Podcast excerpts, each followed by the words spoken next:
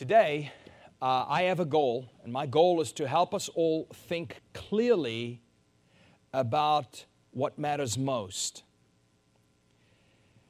You cannot take what matters least, make it important, and still fulfill all of God's purposes within your life. You have to discover what matters most in life and give yourself to it completely. This is the best use of a life. When the Bible says, God says that, hey, don't have any other gods before me, He wasn't saying, don't put anything down and worship it instead of God. No, He was saying, don't make anything more important than I am in your life. In other words, on your priority list, make sure that I am at the top. Now, our, our scripture for today that we're going to look at is Ephesians 5, verse 15 and 16. So, if you don't mind turning there, Ephesians 5, 15 and 16. The Bible says, See then that you walk circumspectly, not as fools, but as wise, redeeming the time because the days are evil. There's so much in that verse. But let me start off by saying the word circumspectly means to be cautious to be careful, to be well thought through. So, in other words, see that you are well thought through, that you're cautious, that you're careful about life, and that you don't walk as fools, but rather as wise people, redeeming the time. In other words, making the most of your time. Why? Because the days are evil. In Ephesians 5 15 and 16, that same verse in the NASB, it reads this way Therefore, be careful how you walk. That's a different way of saying, watch out how you live. Be careful how you walk. Watch out how you live. Be careful regarding the decisions of your life, the relationships you build. Watch out for the purposes you spend your life on. Consider those things, not as unwise or foolish, but as wise people making the most of your time. Making the most of your time because the days are evil. Now, the directives given to us here was to redeem our time and to make the most of it. Why? Because the times we are living in, they are evil. These times are wicked. So, God has a little red flashing light that'll help you as a reminder, or a little bell that rings that helps you as a reminder every single time you turn on the television and you go, wow, this world is evil. Wow, look at all the wickedness in this world. Can you believe how crazy things are? Every time you think that or say that, that is a reminder, that is a flashing red light, that is a bell going off, reminding you that you are to make the most of the time that you have. Every time you see evil, say, God, I got to make the most of my day. Every time you see wickedness, God, I got to make the most of this week.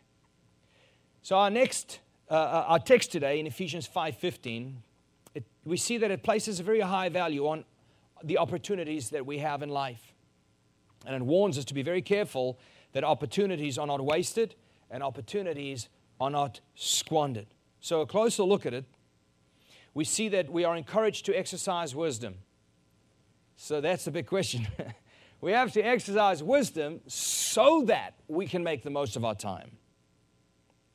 Therefore, uh, the lesson is clear here that without wisdom, it would be impossible for you and I to make the most of our life. Let me say it this way without wisdom, it'll be impossible for you and I to make the most of our lives, of our time. Therefore, we need to get and apply wisdom. But the million dollar question here is where do I go to get wisdom? Proverbs 9:10 tells us that the fear of the Lord is the beginning of wisdom. The fear of the Lord is the beginning of wisdom. So, my personal takeaway here is that if I want to make the absolute most of my time, the absolute most of my life, then the fear of the Lord is the starting point for me. The fear of the Lord is the starting point for anybody to make the most of their lives. Because the fear of the Lord leads to wisdom. Wisdom leads to redeeming your time. And then ultimately, redeeming your time leads to the heavenly and eternal rewards that we will experience in heaven one day. Now, there are four ways of making somebody aware of the preciousness of time. There are four ways of helping somebody recognize how precious time really is. First, by showing them the reason why time is precious. Secondly, by showing them how much eternity depends on what you do with your time now and here. By showing them how short time really is. And fourthly, by showing them how uncertain the length of a man's time on earth may be. The time God has given us in life is extremely precious. And here, is, here are the reasons why. First, time is precious because your eternal rewards in heaven depends on how you use your time here on earth. Let's turn to 1 Corinthians 3:12. I want to show that to you. 1 Corinthians 3 verse 12. The Bible says anyone who builds on that foundation may use a variety of materials. Now, when it talks about that foundation, it's talking about Jesus Christ and God's plan of redemption through Christ. And here the, the apostle is telling us that anyone who builds on that gospel of Jesus Christ, who builds their life upon Christ, may use a variety of materials. So, in other words, we realize that this person is building his life on Christ. But while he's doing it, he can do it with different kinds of building materials. Then he lists six different kinds of building materials. He says, You can build your life with gold, you can build your life with silver, with jewels, all right, or with wood, hay, or straw. Verse 13, but on the judgment day, but on the judgment day. So now he's going all the way past this life into the next. He says, on your first day in heaven, because all Christians will go through the judgment seat of Christ, where you aren't judged whether you're going to go to heaven or hell. You are going to be judged on what kind of life are you going to have in heaven. You're going to be judged on the works that you did here on earth. He says, but on that judgment day, fire, the judge, judgment of God, will reveal what kind of work each, each builder has done. The fire will show if a person's work has any value. If the work survives, that builder will receive a reward. But if the work is burnt up, that builder will suffer great loss. The builder will be saved, but like someone barely escaping through a wall of flames. So we see two things happening here. The one guy receives a great reward, but the other one experiences great loss. What, what loss is he experiencing? He's experiencing the loss of great rewards. All right, so we see that time is precious. Why? Because your eternal rewards in heaven depends on how you use your time on earth. The second reason why time is precious is because of all the good it can accomplish. Things are precious in relation to their importance. Men and women set their highest value on things that affect them the most. Time affects humans in so many different ways. I'll list a few. Naturally speaking, it goes well with a person, at least financially, who puts his time to good use. On the other hand, if a person does not put his time to good use, they might end up real poor. But time well spent could possibly end up making a person successful, wealthy, and comfortable. Now, we could uh, become fruitful, effective, and very useful in God's work also if we use our time well. But The greatest reason why time is important is because of how it will affect our eternal lives. That is the greatest use of time. That means the reason it is important to make the most of your time is because of the eternal effects it has on you. Gold and silver, those are considered precious around the world throughout all the ages. And the reason for it is because of what it can buy for you. That's why gold is precious, because of what you can get in return for it. Example gold can be used to end a certain amount of poverty in someone's life. In the same way, in the same way that we measure the value of gold by considering all that it can buy or accomplish, the value of time should be measured by what it can accomplish if used wisely. So we see that time is precious. Why? Because your eternal rewards in heaven depends on how you use your time. Secondly, because of all the good it can accomplish. But number three, time is uh, precious because it is short. You see, the scarcity of any commodity causes people to set a higher value on that commodity, especially if it's necessary for life. That is why time should be prized. Because a born again, blood bought Christian's eternal rewards are decided by what he does with that time on earth. So the scarcity of time is therefore another reason that makes time precious. Job said in Job chapter 16, verse 22 For when a few years are past, I shall go the way of no return. In James 4 14, the Bible says, Yet you do not know what your life will be like tomorrow. You don't know. You are just a vapor that appears for a little while and then vanishes away. So we don't know what tomorrow holds. We don't know how long life is. But the Bible compares it to a vapor that comes and goes, it comes and vanishes. So time is short. And the work we have to do is great. We have no time to waste, therefore. The work we have to do for eternity must be done in the time that is available, or it will be left undone forever. So we see the preciousness of time. The reason it is precious is because it is also short. Then we see time is precious because when it has passed, it can never again be recovered. There are many things you and I can recover after losing it. For instance, money lost can be recovered. In many instances, health lost can be recovered. Through understanding, grace, and forgiveness, even broken relationships can possibly be recovered. So, most things, or many things, can be recovered after losing it, but not so with time.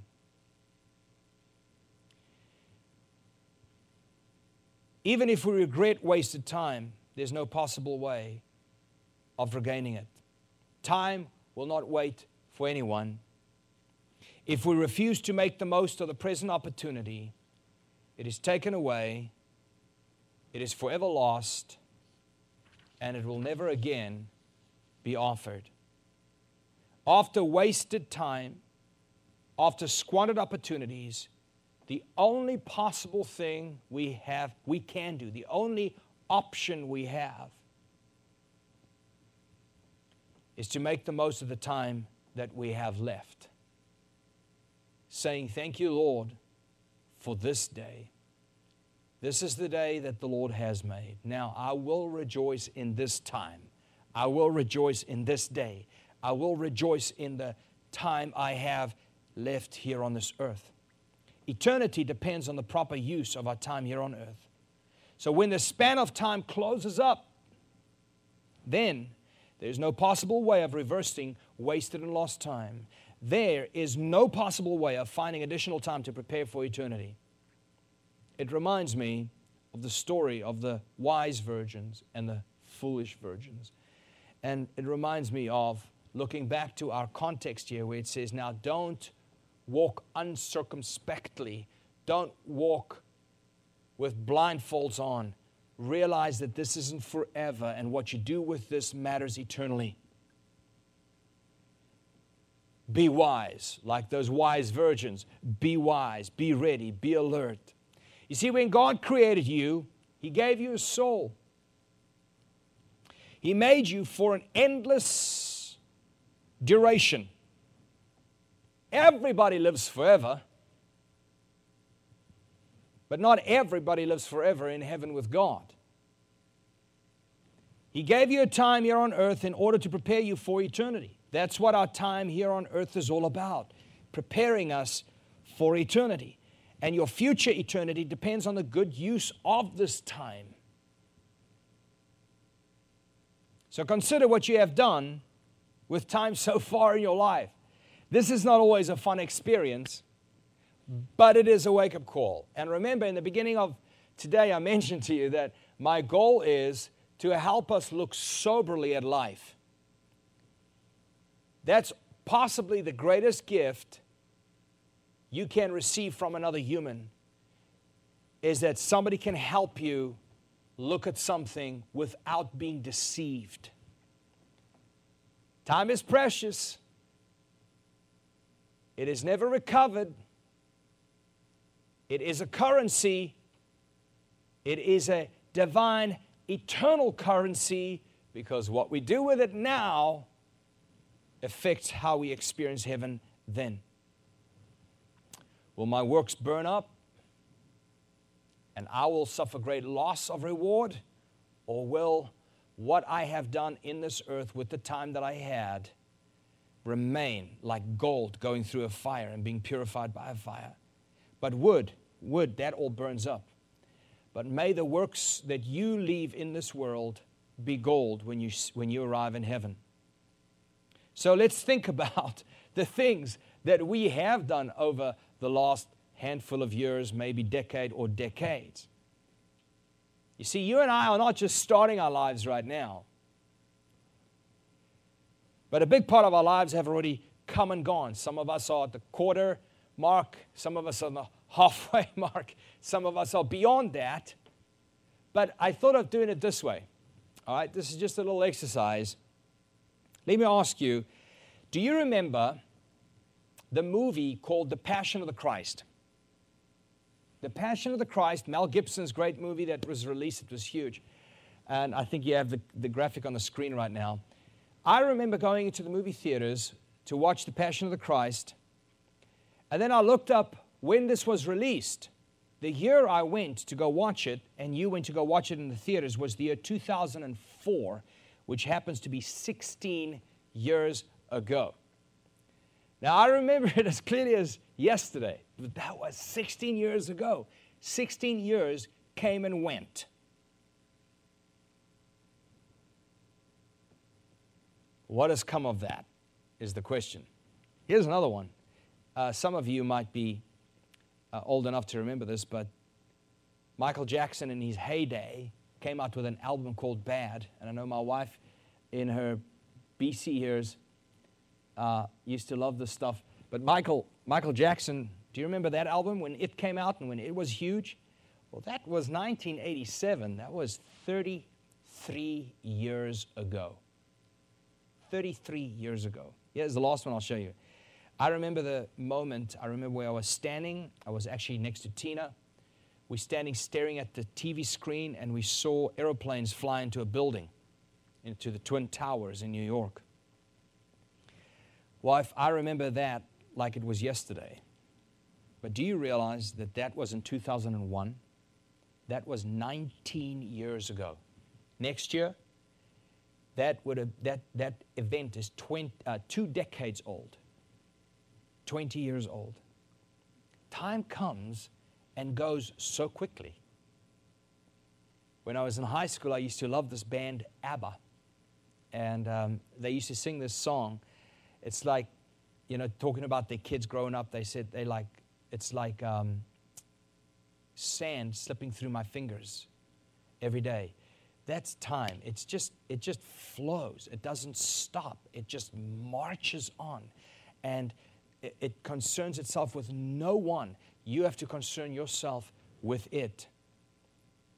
So let's jog our memories and think of what eternal kingdom work has been accomplished in the last 10 years, in the last 20 years. Now, with the pandemic, suddenly we realize that people have worked their whole entire life for something only to lose it within a month. And they may have worked 10 years, they may have, 20, may have worked 20 years, some of them have worked 30 years and just lost it. You see, things aren't eternal unless it is kingdom related, unless it is divinely purposed. So it's so important for us to not chase, uh, chase into the wrong direction. Running fast is not the goal because you can run fast into the wrong direction. Moving into the right direction is the goal. So now consider the fact that the most advanced science, the most futuristic technology that we have today, the wisest philosopher that's alive today, the most powerful world leaders today, none of that, none of them can reverse lost time or recover squandered opportunities. These things are impossible. And if we realize this, is if this becomes a reality to us, suddenly the value of time escalates. Suddenly we realize how precious time really is. And time is a gift from God. You see, your memory replays the past. Your imagination pre-plays a possible future. But every moment you have enjoyed in your life is now a precious memory that can be replayed. You can go to the photo albums and you can just page through your high school photos and your college photos where you got married. These are wonderful memories to replay. However, every moment you have invested into God's kingdom purposes pre plays a hope within your heart of a future reward. Everything that you have done for God, for His kingdom, for His people, for His children, for His glory, all of that is gold, precious stones, and is purified by the fire. It one day goes through. And those things, those things become rewards to a person who enters heaven. You know, there's no other scriptural way of viewing time. What else are we doing here except glorifying God with the life that we have and then being rewarded for glorifying Him? There is no other doctrine, there's no other perspective, there's no greater use than taking your time and glorifying God by accomplishing His purposes on this earth that He called you for. Now, if that statement there isn't completely clear to you, I want to encourage you to go to last week. All you need to do is go to christnation.tv and go to the podcast, and you can listen to last week because this is part two. And last week we talked about what it means to glorify God with the life that you have. Well, it's very clearly stated in the Bible that the way to glorify God is to accomplish what He has called for you to do. Do His bidding. Engage in things here on this earth that has eternal values. So I really want to encourage you to look into that that we did last week. There is nothing more precious than the time we have. While at the same time, it's true for me, even though time is the most precious commodity we have, it seems like there's nothing we tend to waste more than time. We just burn it. We don't invest it, we just spend it. We just waste it. And if a person was as wasteful with their money as they are with their time, we would look at that person and we think of them as a fool. If they're just throwing money away and burning money and burning money, we'll think that they're, they're foolish. But we, on the other hand, would take time and we'll just throw it out the window. We'll just burn it. We'll just waste it. And we would think nothing of it.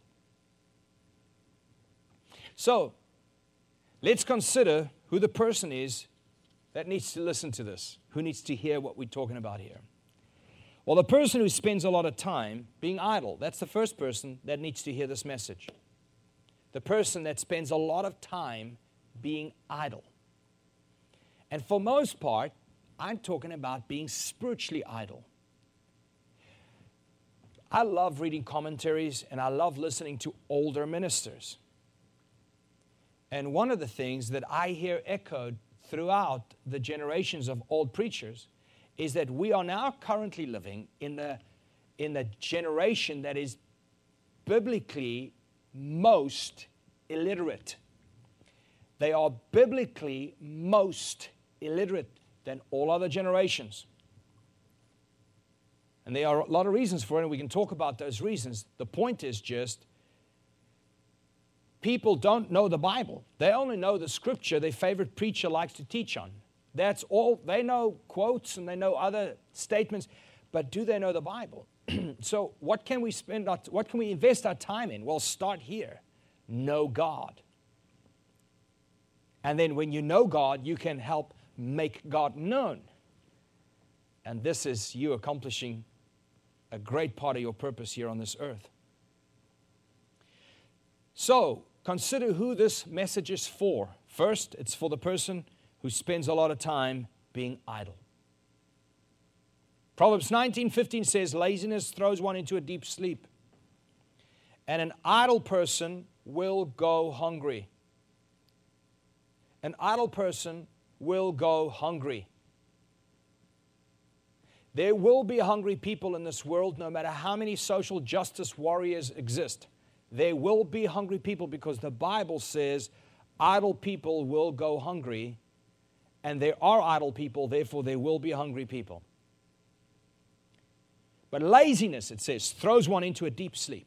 Proverbs 14 23 says, In all labor there is profit, but mere talk leads to poverty. So, really, the people that this message is for are for those who spend a lot of time being idle and just talking and never actually throwing themselves into the purposes of God. The second person is the person who neglects their commitment to God's kingdom in order to ensure their own worldly pursuits. I'll say that again. It's the person who neglects their commitments to God's kingdom in order to ensure their own worldly pursuits. They are a lot more committed to their worldly pursuits than what they ever are in serving God. These are the people who will let hundreds of kingdom opportunities pass them by because they're busy, you know. They'll let these kingdom opportunities pass them by, but will grab at and run after every opportunity they get that promises them personal gain. These people are the ones who will let hundreds of kingdom opportunities pass them by, but they will grab at and run after every single opportunity that promises them personal gain. This is the person we're talking to today.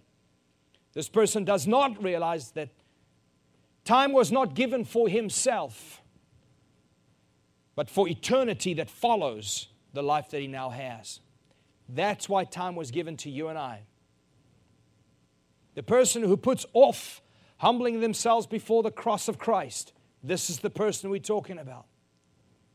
Most people who are not living for God but know that they should live for God usually do so because they think they have more time. They think that sometime in the future They'll give themselves to God completely. They think that they will make right with God later on in life. This is not a thought from God. If you have that thought, it's not from God. It's a deception, it's not a reality. God, on the other hand, calls you to come to Him today. He calls you to come to Him right now. It says it, 2 Corinthians 6 2. Indeed, the right time is now. If you ever say, well, I'll do it when the time is right, well, this is the right time. The right time is now. And then it says, today is the day of salvation. Today is the day of salvation. So I want to give you a little exhortation on making the most of the time that you have. You see, the enemy will encourage a young person to waste time by saying what? By saying, there's so much of it. Enjoy yourself, relax, do all the other things. Go sow your wild oats, go do everything that you probably shouldn't be doing. You have a lot of time to fix this thing. That's the message that comes from the enemy through the flesh to a young person. There's a lot of time left. Take it easy. Get distracted. Don't get serious about stuff. You're too young. Enjoy being a goof. You're only in your 30s. Come on. After this, young person has squandered his young years and aimlessly pursuing worldly things and self gain and self satisfying pleasures. He now finds himself older and he's told by that same enemy, well, it's too late now. you can't regain all of that that you've lost. Now it's too late. First, it was too early. Now it's too late. And that's how Satan puts people in checkmate. It is Satan's plan to trap you that way. But my conclusion to you is here and that is that Satan is always wrong. He is never, ever right. What matters right now is that you become serious with regards to seeking God and seeking God's kingdom first and foremost now. It's never been as urgent as it is now. Why? Because he said it right there. He says, Now live circumspectly, not as unwise, but as wise making the most of your time because the days are evil. So when you see the evil day, that little bell's supposed to go off. That red light's flashing. Make the most of today. Make the most of this week. Make the most of this time. You go, we're in the middle of a pandemic. We're locked down. Make the most of this time. This is the time God has called you to redeem and to become effective for His kingdom. So that's my conclusion here that seeking God's kingdom above all else, before all else, in spite of all else that might be going on, seek Him and seek Him first. Seek Him consistently. Seek Him with all of your heart. There's no better time than right now.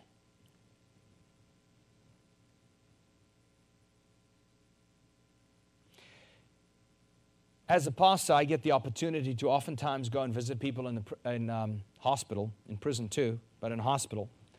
Uh, we go visit somebody in a hospital, especially if they're on, uh, they're lost. You realize how sober that person becomes regarding time. Even though they have just come to the realization there isn't, they don't have enough money to add a moment to the time they have left. They don't they don't have enough contacts, they don't have enough important people to help them. There's nothing they can do. There's not enough that they have that can add anything to the time they have left. It's a sobering thing, and I see it every time when I go praying for somebody. Just the sobriety that comes to a person in that situation. But I'm asking you to compare that picture, that circumstance, that scenario with a younger person just burning time and squandering opportunities. Which one do you think is deceived? Which one do you think is sobered? of course.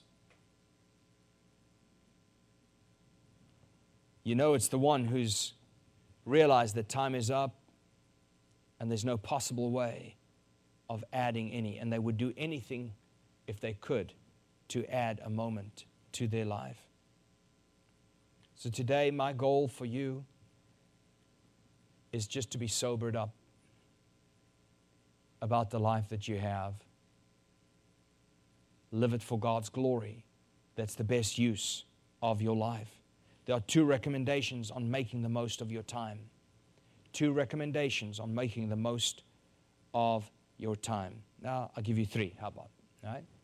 The first is redeem the present time without any delay. Don't think that there will be a more convenient time later. There isn't. You are not too young. You are not too old. You are not too insignificant. You are, it's not too early. It's not too late. You're not too uneducated. You are too pre- unprepared. You are not too shy. You are not anything too much of this or too little of that. Now is your time. Redeem this present time without delay. In other words, squeeze your spiritual progress out of every possible day. Ecclesiastes 11:4 says this. It says, "If you wait for perfect conditions, you will never get anything done." I tell you as a pastor, it is never the right time for anybody to say, I'm going to serve God wholeheartedly. It is never the right time. There's always so many, there are always so many other things going on. Right now, we're in the middle of a pandemic. There's always something. There are so many fires to kill. People are always just so busy. But remember, 20 years come and go so quick. It's like, it's like a blink of an eye. I remember those airplanes flying into those buildings like it was yesterday. But that was 19 years ago. It is never a convenient time to serve God. And serving God is never the convenient thing to do with your life. That's why Ecclesiastes 11:4 says, if you wait for that perfect condition, you will never get anything done. You will come to the end of this road, you'll look back and you go like, "Whoa, I forgot to do that." So the first thing is redeem the present time without any delay. Start right now. Some of you behind your computers, you are making that decision right now. You're going to serve God with all that you have. Number 2, find the most valuable opportunities you currently have in your life then immediately make the absolute most of them. What's the best use of, the, uh, uh, of my time right now? The moment you can point out the most valuable kingdom opportunity you have, then tackle that opportunity like a football player. No questions asked, no two thoughts entertained, no second guessing, no debating. Do it we have to learn to make God's purposes the top priority in our lives. This is a battle, especially in the West. This is a huge battle because there's so much going on. And this world is telling us that all these things are so extremely important and extremely valuable. And I'm here to cut through all of that noise and tell you it's not. Time runs out, and when it runs out, you'll be sobered up over the fact that the most important thing in your life was what, what is what was going to matter then. This is the most important thing in your life, and that is glorifying God with the life that you have by giving it to Him, to His purposes. Isaiah 55, verse 6 says, Seek the Lord. This is the prophet, Isaiah. He says, Seek the Lord. When? While he may be found. Because there is a time when he will not be available. Seek the Lord while he may yet be found. Call upon him while he is near, because there will be a time when he's not.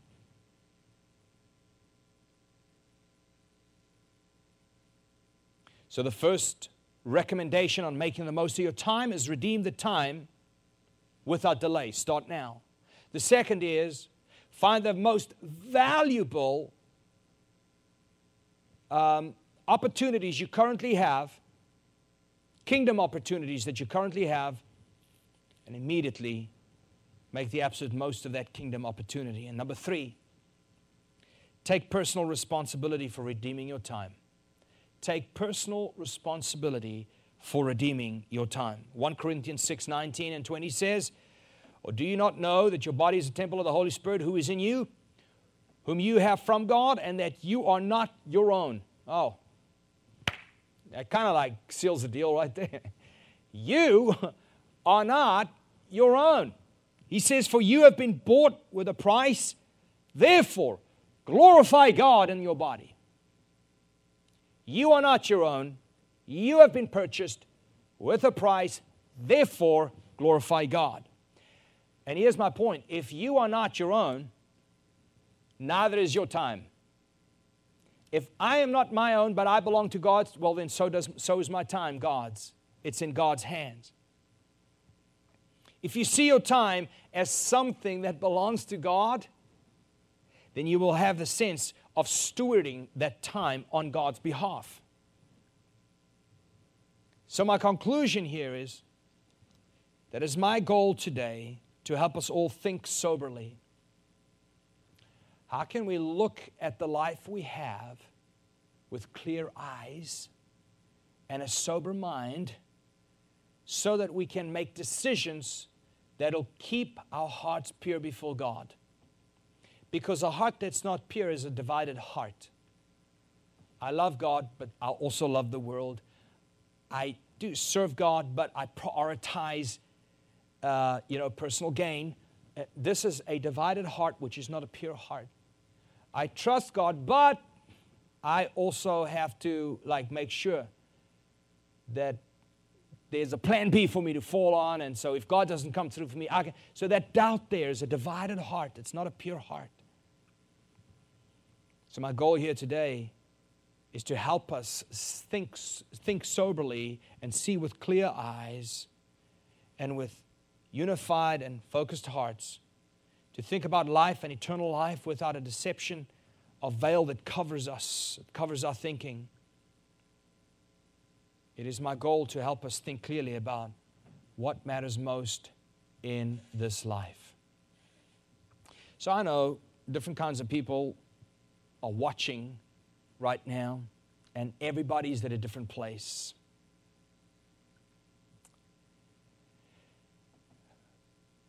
Realize this that salvation is not a destination, salvation is a direction. Why do you say that, Jacques? Because the Apostle Paul was an extremely mature individual who had gone very far down that road in following Christ. But the criminal hanging next to Jesus on the cross he put his faith in Christ right there and then he died the next moment. He didn't have time to get to where Paul was, but he turned into the right direction and both of them are saved. The Apostle Paul will enter heaven and his works will be gold, it will be silver, it will be precious stones.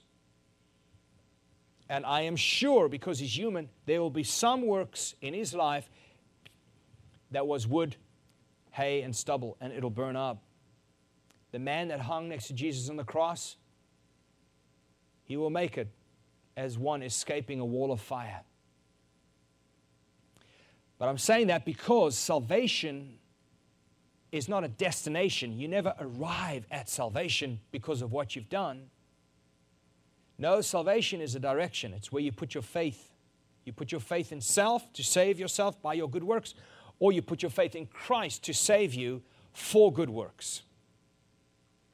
For by grace you've been saved through faith, that not of yourselves, lest any man should boast. It is a gift of God For you are God's workmanship in Christ Jesus unto good works, saved without works for the purpose of works.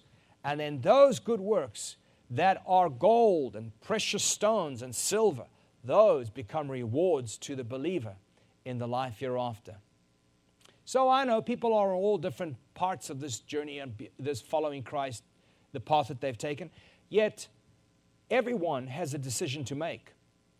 It doesn't matter where you are on this road in following Christ. Every one of us have decisions to make regarding what we're going to do with the time we have left. Some of you need to turn away from the world and turn to God altogether. And then others, you keep on readjusting your distractions.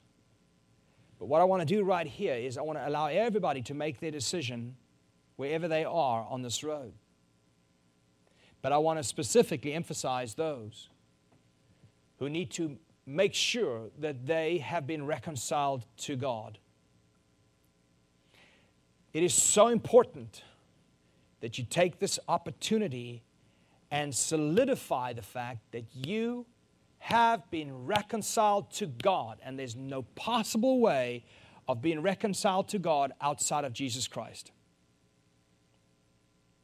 Jesus Christ saves you.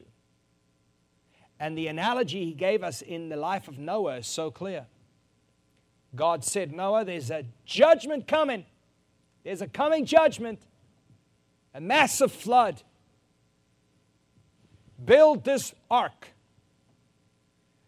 And then God took Noah, his family, a handful of people, and he put them in the ark and he shut that door. There was one door to the ark. He shut that door, and when the floods beat down on the earth, they were inside of that ark safe. Now, the gospel is the same story. God's saying, There's a judgment coming.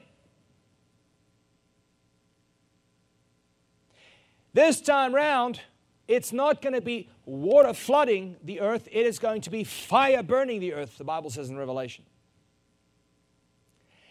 And there's only one door to get into the ark that can save you from that judgment. It is Christ. He's the only door. And the New Testament tells us that Noah was a type of Christ. And just as the ark saved Noah and his family, so the cross, also made of wood, is going to save those who are in Christ from coming judgment. The only possible way to enter that ark or to enter Christ is through faith in Christ. You are justified by faith alone in Christ alone. We are made right before God. So I want to encourage every person watching to go before God today. This is your responsibility. It is not my prayer. My prayer is not what's going to save you. But you putting your faith in Jesus Christ and what He did for you, He becomes your ark that saves you from future judgment. The Bible says if you confess with your mouth, Jesus, you are now my Lord. Lord is a nice English word for boss or leader. You could pray it this way Jesus, I confess with my mouth, you are now my leader. I now follow you. You are my boss. I obey you. You are now my authority. The Bible says if you confess with your mouth Jesus is Lord, boss, leader, and authority, and you believe in your heart that God raised Jesus from the dead, if you can believe that with your heart, if you can believe that with your heart, you will be saved. God saves you for putting your faith in the work of the cross. All that is left for us to do now regarding salvation is to thank Him. It's to thank Him. Do you know that God gives us gifts as regards to salvation? First gift is God draws you to Christ. If you are drawn to Christ, then know that this was God's gift to you. Jesus said, No man comes to me unless the Father Himself draws you to me. So if you're coming to Christ today, it's because God is drawing you, and this is He's doing. That is His gift to you. There's a second gift He gives you, and that is a new heart. He says that He gives you a brand new heart with brand new desires. Suddenly, you want God. You want to be right with God. You want to know God. You have a desire for God. Folks, if you have a desire for God, know this that it is because God gave you that second gift, which is a brand new heart.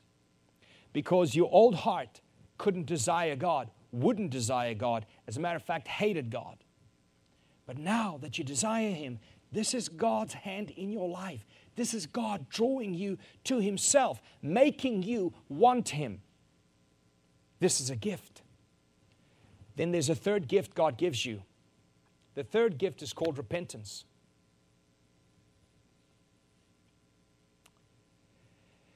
In Acts chapter 11, verse 18, the apostles were stunned at something.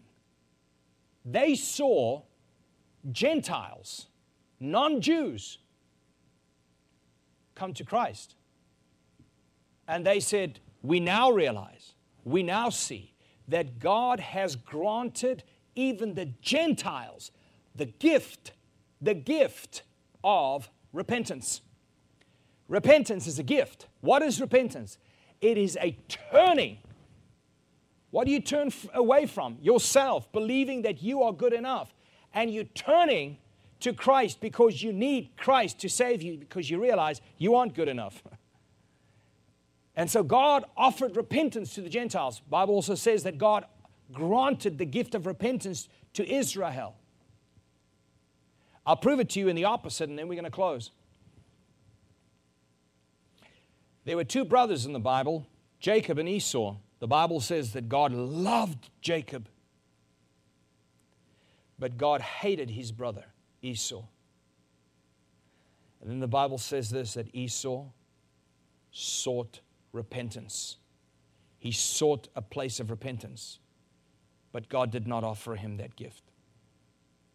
He found it nowhere. He was unable to repent, he was unable to turn to God. If you are able to turn to God today and say, God, I need you to save me. I need to turn my back on me because I am not able to if you're able to turn. In other words, Jesus said this way if you want to follow me, you have to deny self. If you're able to deny your own works and yourself and turn, that turning is God's gift to you. So we're on the third gift. The first gift was God chose you and He, caught, he pulled you to Christ, He drew you to Christ. The second gift is He gave you a brand new heart, and that brand new heart has new desires, desiring God instead of self and the world. And then he gave you a third gift, the gift of repentance, the ability to turn. And then here's the fourth gift. This is fantastic. The Bible says, For by grace you've been saved. The subject here is salvation. For by grace you've been saved through faith, and that not of yourselves. That faith, not of yourselves. Listen to it again. For by grace you've been saved through faith, and that faith, not of yourselves. It, that faith, is a gift from God so no man can boast. What am I saying? I'm saying that if you have faith to believe in the resurrection of Jesus Christ, that faith was God's gift to you so that you can believe in Jesus. So that you can believe that he was raised from the dead. It's who believes something like that? That 2,000 years ago, this guy was crucified and then he just walked out of a tomb three days later. Who believes that? It's impossible unless God gives you the gift of faith to believe that that actually happened. And at that point, you are sealed with the Holy Spirit, saved for all eternity. There are your four gifts. God chooses you and then draws you to Christ. Then what he does he births in you a brand new heart. that desires Him. Thirdly, He gifts you with the ability to turn. And then, fourthly, He puts faith in your heart so now you can believe. And the moment you believe, you're saved. I hope you can write down those four things and go before God and say, God, thank you for these gifts. And this is the prayer I want to end off with today. Let's pray. Father, I thank you that every person watching today will be sobered up over the fact that time is precious, cannot be recovered, there isn't much of it. And we need to use it the best way possible. And you call us right now, right here, to run to you with the time we have left. We thank you for your four gifts. We thank you, God, for the gift of drawing us to your Son, Jesus Christ. We thank you for the gift of a brand new heart that now desires you. We thank you for the gift of repentance so we can turn our backs on ourselves and turn to Christ for help. We thank you for the gift of faith so we too can believe in the resurrection of Jesus Christ and the work of the cross, which is sufficient for us. In Jesus' name, I pray, save us. Salvation is yours, God. Every part of it, from beginning to end, you are the author and the finisher of it, God. It all glory goes to you. You saved us by drawing us, giving us a new heart, causing us to desire you, allowing us to turn, and then giving us the faith to believe. All of salvation is yours. It belongs to you. Amen. Amen.